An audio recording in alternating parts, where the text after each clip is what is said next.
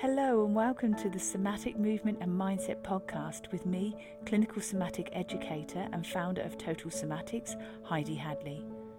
The Somatic Movement and Mindset podcast has been designed to help you gain a deeper understanding to how your mind and body work. You will learn about your amazing mind and body and why over time you can feel pain, recurring injuries, and poor posture. Within this podcast, I will teach you why this doesn't have to be your future or the norm for you. Would you like to learn how to reduce pain, move freely, and gain a new lease of life? Let's get started. Hello, and welcome back.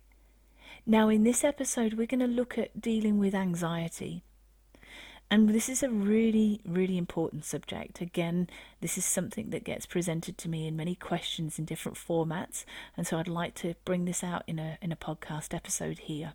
So we may be currently or we've previously suffered with anxiety. Maybe we know somebody close to us that's suffering with anxiety.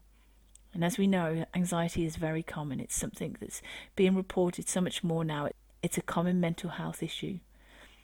And thankfully, due to high profiled individuals such as the Duke and the Duchess of Cambridge, they're highlighting mental health, and there's many other people men- highlighting mental health. But as a result of this, it's starting to allow people to discuss something which many years ago was more of a taboo subject.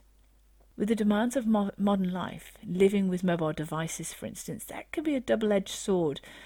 They can be useful for certain tasks and activities, but then, with most people and most individuals, they just can't get away from their phone, from their emails, from their text messages, from the notifications that are always going off. People feel that they're juggling so many balls in the air. So, added to this busyness activity, people will often bounce from one thought or one emotion and one activity to another. Then they'll b- bounce back again into a different thought process or a different emotion or a different action. And then what happens is people become hooked on this adrenaline surge that they're receiving from racing around from one activity or emotion or thought to another. And they feel that they are this busy this busyness is productive, but it's not really. It's actually starting to burn them out. And very interestingly enough, an interview was conducted with the with a writer called Brigid Schulte. Now Bridget has written the book overwhelmed, work, love, and play when no one has the time. And in the interview with the Atlantic magazine, she mentioned that one of the reasons for the increased rate of people feeling overwhelmed and anxious is their need to be overly busy. She said that people create busyness in order to conform with the social ideal that they aren't worthy unless they're busy. And people are feeling burnt out, they're feeling anxious and overwhelmed, and chronic stress from this trend of being busy. You know, society places a lot of pressure on people to perform 24 7 and maintain strength and resilience as they take on more workload and responsibility. And it's expected that people take work home to complete in the evenings and weekends. And businesses no longer create so much of a duty of care for their employees. Instead, this fear builds up within the employees, knowing that there are many people wanting their jobs and they'll take their role if they're not performing to their very best. It's a really, really concerning and disempowering um, belief and mindset to hold. So many people today feel that in order to be seen as worthy and to hold these perceived statuses or roles, means that we have to drive ourselves to exhaustion to be accepted. And as a result, this can create a lot of mental health issues. And where there's a, a need to find work because life has changed for us in recent times, and we might find that the work that we're doing is not the work that we had before, but we just need to, to earn a living. Again, it starts to create this fear, this stress cycle. And then we get that anxiety that's building because we're living on nervous anxiety. And so, this is where, in the field of somatics, we look at mindset and belief systems. We see from neuroscience that what we think about and we believe grows. So, if this is a negative belief about ourselves, we're starting to create a self fulfilling prophecy. But you know, we can shift our mindset and belief systems and we can change how we view ourselves. We can develop skills to increase our self worth and esteem. And in the busyness trap, people often neglect their own health and well being, and this can lead us back to the unconscious or subconscious self belief that we're not good enough in the eyes of certain individuals. And they feel that the more work that they produce or the more income that they make will make them worthier. And as a result, a feeling of being powerless can also create feelings of anxiety. So, what can we do to control anxiety? If you find your anxiety is becoming very debilitating, please consult your healthcare practitioner for specific guidance. A clinical psychologist is a great avenue because they can provide coping mechanisms to deal with anxiety. There's something called eye movement desensitization or reprocessing, or in short, it's known as EMDR, and that's been used for decades and it's used to treat anxiety. And sh- studies have shown how it surpasses pharmaceuticals such as Prozac for long term relief of anxiety. You can also look at triggers and see what and how you can change its influence.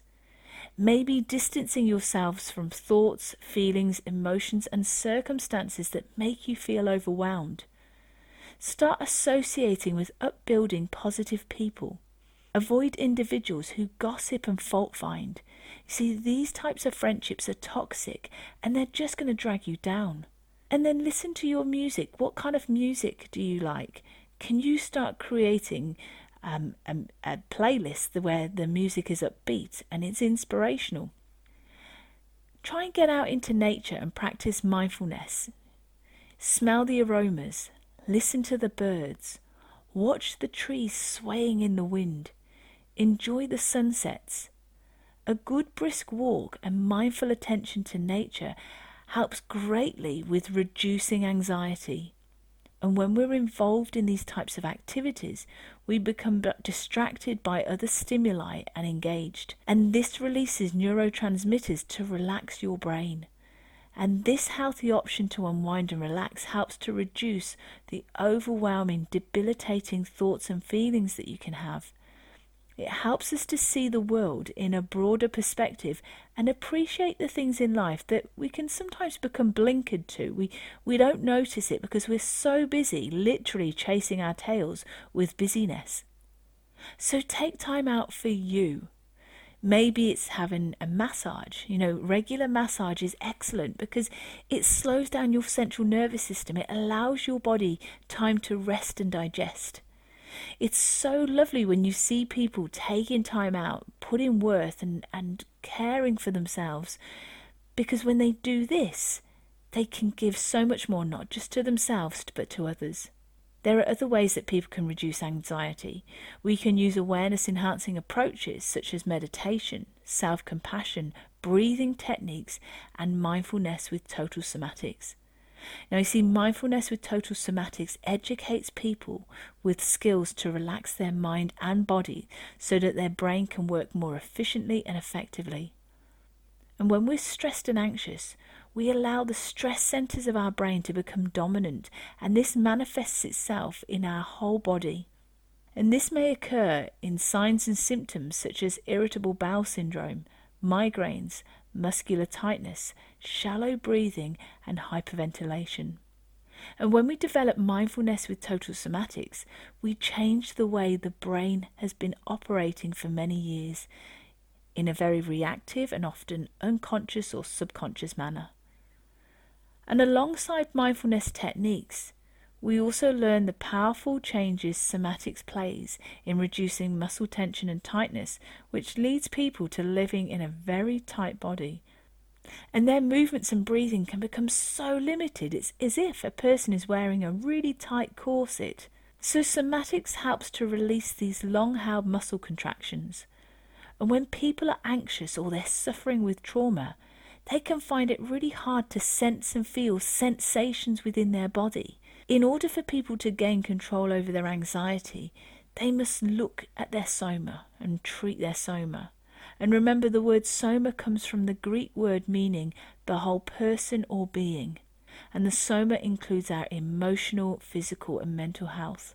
And as we know, one area of health affects all the others. Total somatics treats the whole person because we are increasing our own somatic awareness. So, to learn how to take control of anxiety with mindfulness and with movements which break habitually tight muscles, go to totalsomatics.com. And there within the membership program, it's an online program, I'm there to help you learn these techniques in the comfort of your own home at a time that suits you. Total Somatics' aim is to educate as many people around the world as possible with these life skills so they can take control of their health, they can reduce their pain, they can move more freely, and they can gain an improved standard of well being. So if you'd like to learn more, go to totalsomatics.com and I look forward to meeting you online. Until next time, take care. Thank you for joining me today. If you've enjoyed this episode, please leave a rating and also forward this on to somebody you know will benefit. To learn more about pain relief plus how to improve your health and well-being, go to totalsomatics.com. Until next time, take care.